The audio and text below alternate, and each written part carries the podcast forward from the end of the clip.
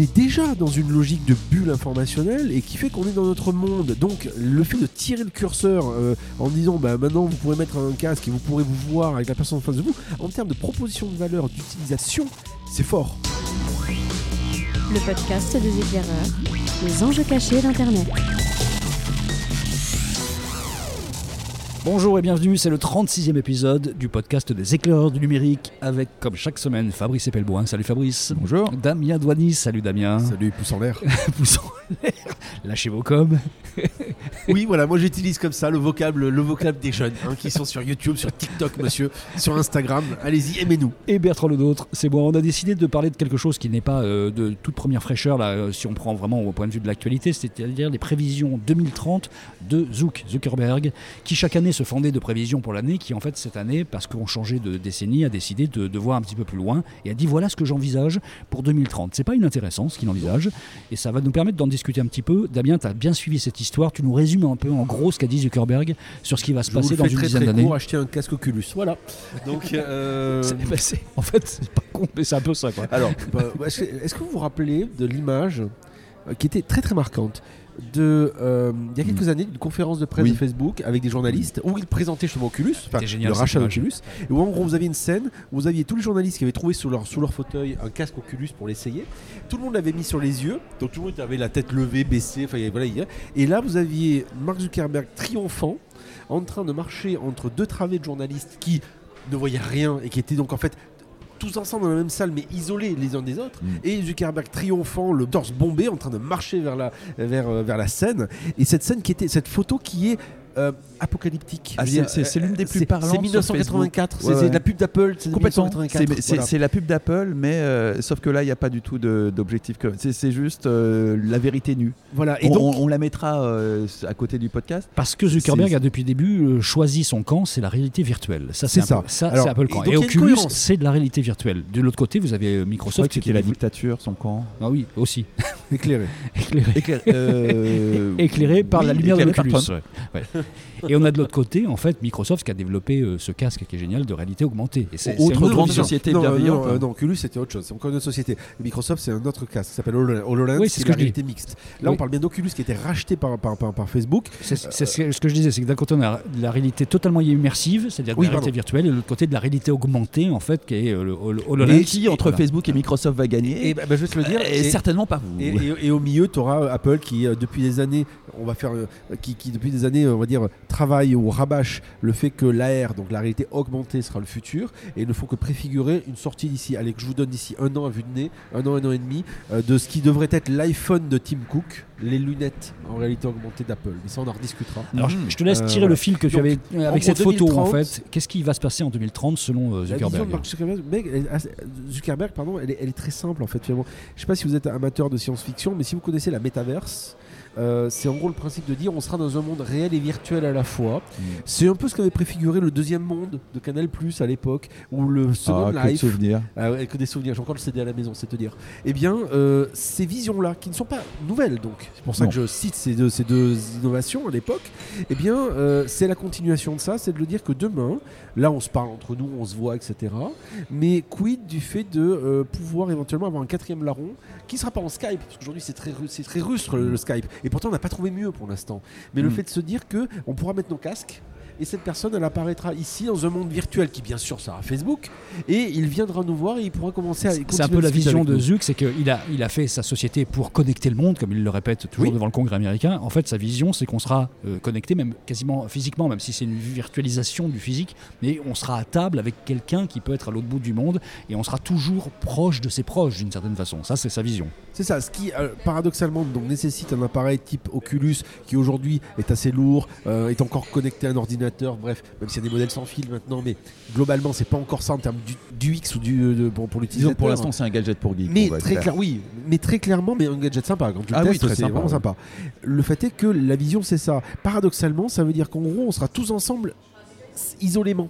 En fait, on pourra être assis à côté l'un de l'autre, on Mm. se verra dans un même lieu avec une- un quatrième larron, mais à la fois, on se verra pas nous physiquement l'un l'autre. Oui, c'était d'ailleurs ce qui ressortait de cette photo dont je vous parlais il y a quelques minutes, qui était malaisante à cause de cela, justement. Et tous ensemble isolément, c'est exactement ce qui se passe déjà en 2020 avec Facebook. hein. Je veux dire, chacun est devant son écran. Ou ce Il est se tout passe seul. avec les on va quand même pousser le truc beaucoup plus loin. Enfin, si, si on continue dans la voie Zuckerberg. Mais euh, si on continue dans cette voie-là, effectivement, on va pousser ça beaucoup, beaucoup, beaucoup plus loin. Et c'est là où vous avez deux philosophies qui vont s'opposer dans les années à venir. Vous allez avoir d'un côté une philosophie donc à la Facebook qui est je continue à vous garder dans mon monde parce que Facebook aujourd'hui décroît. Euh, le nombre d'utilisateurs pour la première fois en France a décru de manière Ah. Et, euh, et bien sûr les jeunes pour la plupart partent. Et en gros, Facebook il faut l'imaginer comme un pays. Vous prenez un pays avec une pyramide des âges. Ben, un pays ça décroît par rapport à sa pyramide des âges et les gens qui vieillissent. Facebook c'est comme un pays, c'est le troisième pays au monde virtuellement. Et donc logiquement l'idée c'est de dire on a des gens qui la population risque de décroître. Donc comment je ramène des gens? Eh ben, ramener des gens, c'est créer des connexions entre les jeunes et les moins jeunes. En clair, pour faire simple, hein, les petits enfants qui parlent à leurs grands-parents, par exemple. Si demain tout le monde a un casque Oculus, même si le petit enfant il est à perpète les oies, eh ben, il peut parler à sa grand-mère. Ça me donnera envie de venir dans un monde comme Facebook. Et c'est les seuls aujourd'hui à vraiment développer cette vision-là. Mais c'est une vision qui est isolationniste au sens, comme je le disais, on aura son casque et quelque part on sera ensemble séparés. Et à côté de ça, vous avez une autre vision du monde Mm. qui est celle d'Apple, euh, peut-être de Microsoft aussi, qui est la réalité augmentée ou mixte, qui est de dire non, moi je suis un moyen pour enrichir la réalité. Et donc je vous rajoute des calques de virtualité dans la réalité. Ce qui est intéressant dans la vision de Zuck, c'est qu'il pense qu'on va aller de plus en plus vers des groupes très euh, minimalistes. En fait, on va avoir un groupe de sa famille, on va avoir un groupe de ses amis très proches, on va avoir un groupe de des gens vraiment avec lesquels on s'entend super bien en boulot, avec lesquels on est capable d'aller boire des canons.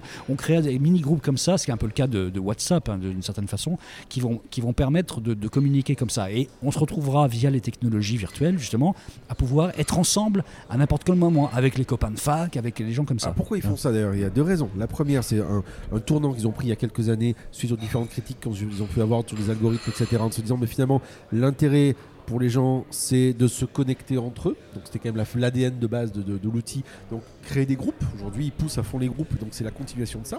Puis le deuxième truc qui est génial, c'est que dans les groupes de discussion privée, vous n'avez pas besoin de modérer. Donc vous pouvez dire aux gens, discutez ce dont vous avez envie de discuter. On en revient à un podcast qu'on a fait récemment, il y a deux numéros, euh, sur la modération. Quelque part, ça peut aussi, quelque part, un peu leur simplifier la attends, t'as vie. pas besoin de modérer, mais euh, dans une optique dans 10 ans, la modération sera vraisemblablement en grande partie euh, de- confiée aux algorithmes. Dès lors, tu vas avoir une modération des groupes privés.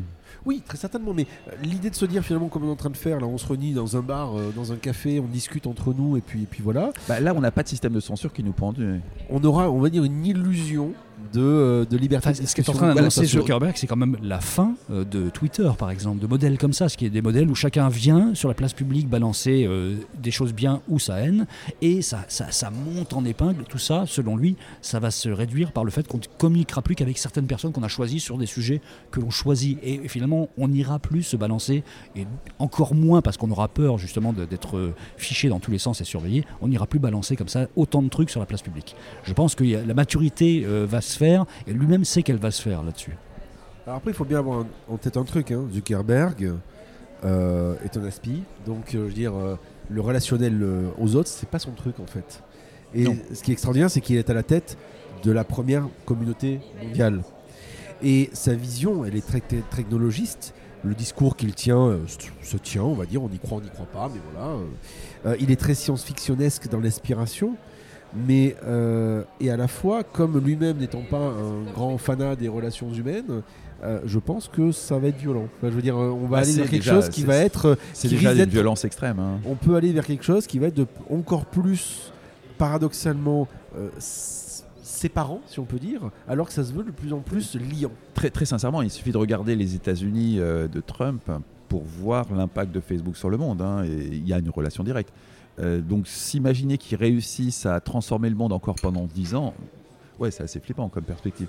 Euh, que ça se passe à travers de la réalité virtuelle ou autre chose, on sait que ça va être catastrophique. Absolument catastrophique.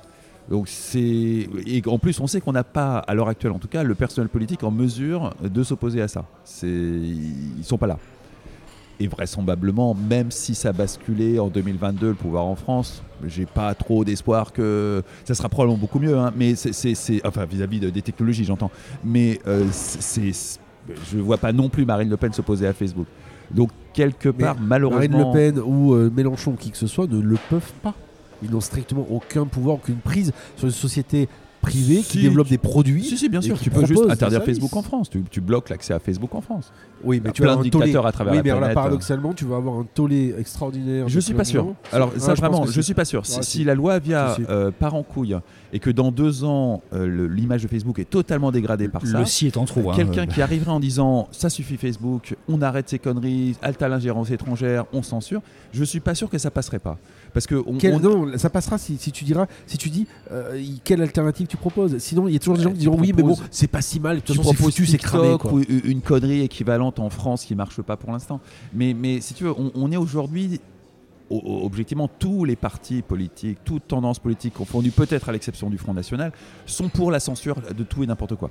Euh, aujourd'hui, il n'y a absolument plus de dialogue en politique, il y a une volonté de censurer la parole de l'adversaire. Donc que euh, l'idée de censurer Facebook émerge et soit acceptée de façon massive, c'est pas si délirant que ça. Mais d'une certaine façon, il nous propose quand même un monde dans lequel on va aller vers des gens euh, avec lesquels on a la même pensée, d'une certaine façon, et on va vivre en circuit fermé, de façon Mais- physique non, mais et virtuelle avec ces gens-là. c'est des présomptions d'usage. La réalité non, non, des usages, C'est la rien. déstructuration complète cas, du, puisque- du corps social en des micro-sociétés. Non, mais en fait, c'est ce qui est en déjà train de se passer déjà. sur les réseaux sociaux. L'algorithmie des réseaux sociaux fait que de toutes les manières, on ne s'en rend pas compte. Quand je dis on ne s'en rend pas compte, c'est que nous, on est peut-être, ou les gens qui nous écoutent sont déjà un peu plus aguerris. Mais l'utilisateur lambda, quand on lui explique, moi un jour j'expliquais ça il y a même pas six mois à quelqu'un dans une grande boîte, vraiment grande boîte de BTP, qui, est- et qui me dit, qui m'explique, mais pourquoi est-ce que régulièrement on voit des infos qui reviennent, etc. Et je leur dis, vous connaissez le principe de bulle d'information et d'algorithme? On était sur LinkedIn, il me parlait de LinkedIn. Et le mec découvrait le monde, et je fais, mais, Ouais, euh, mais tu sais que ce que tu vois, c'est pas ce qui remonte de manière chronologique. Et, euh, Et non, en fait, non, c'est pas. extraordinaire. Et comment dire, le- on est déjà dans une logique de bulle informationnelle et qui fait qu'on est dans notre monde. Donc le fait de tirer le curseur euh, en disant bah, maintenant vous pourrez mettre un casque et vous pourrez vous voir avec la personne en face de vous, en termes de proposition de valeur, d'utilisation, c'est fort. Et ben, on a vu les bulles informationnelles qui ont été utilisées par Cambridge Analytica d'une certaine façon, qui est allé repérer comme ça des, des potentialités dans les swing states de gens qui avaient la possibilité peut-être de changer d'avis. Est-ce que ces bulles informationnelles, finalement, on va pas arriver à un truc où ce sont les réseaux sociaux eux-mêmes qui les fabriquent? Il n'y a même plus besoin d'aller chercher de l'information traitée par euh, Cambridge Analytica. Elle se crée d'elle-même parce que nous-mêmes fabriquons nos propres bulles. Et alors Mais là, ça devient extrêmement simple d'aller communiquer Mais- puisque tout le monde pense la même chose dans Autant ces bulles. Facebook euh, contribue lourdement à fabriquer ta bulle, autant sur Twitter, c'est toi qui te la fabrique. C'est toi, euh, toi, euh, les génériques, hein, pas toi, Bertrand Lenôtre, mais euh, c'est toi qui, avec des tactiques à la con qui consistent à ne pas suivre les gens avec qui t'es pas d'accord et ne suivre que les gens. Les gens se fabriquent Là, on, parle- eux-mêmes. on parlait de concernant leur bulle. 2030, prévision à 2030. Moi, je vous mets euh, mon ticket que en 2030, Twitter n'existe plus depuis longtemps. Vraiment. Parce que ce sera allé tellement loin dans la haine, et justement avec les lois anti-haine, de toute façon, il va y avoir quelque chose qui va être une, un frottement, une rupture qui va être Oui, nette. oui, oui, je, je- je pense qu'il y aura une rupture violente hein, bien avant 2030. Voilà. Enfin, Donc, ce de toute façon, clair, Twitter ne sera pas là en 2030, à mon avis. Et je pense que Facebook ne sera pas là non plus, Ce d'ailleurs. qui est très clair, c'est je pense dans les années à venir. 2020 est une année intéressante, c'est une année miroir. 20, 20, Mhm. 2020. Et pour moi, on est à un fait. Tu nous l'as déjà servi il y a trois Oui, je l'ai podcasts. déjà sorti celle-là. Mais non, mais c'est ma théorie. Il était encore un an devant toi. hein. C'est en fait l'idée de dire que on va avoir des tensions qui vont se développer dans les 10 ans, ça va le continuer. C'est en gros, on va avoir des, des- vraiment des tensions très fortes de ceux qui seront pour, par exemple, aller dans le Facebook VR et ceux qui vont dire il ne faut surtout pas aller dans le Facebook VR. On va avoir des sortes de radicalités qui vont se créer autour Mhm. de ça. Euh, on pourrait imaginer que demain, sur les murs des villes, vous ayez marqué euh, non à Facebook VR, on n'allait pas dans ce monde-là. Euh, on va avoir des choses comme ça qui vont se passer, et d'autres qui y ont, mais c'est très très bien pour se réunir facilement, virtuellement, etc. Je pense que Facebook gagnera ou arrivera à remporter la, victoire là-dessus si euh, il propose quelque chose qui euh, est simple, efficace, pratique et permet euh, de manière tout à fait naïve et, séduisante de se réunir virtuellement, ce que essaye de faire Skype depuis, depuis X années. Mais nous, on aura perdu plein d'autres choses à côté. Mais c'est la vision de Marc.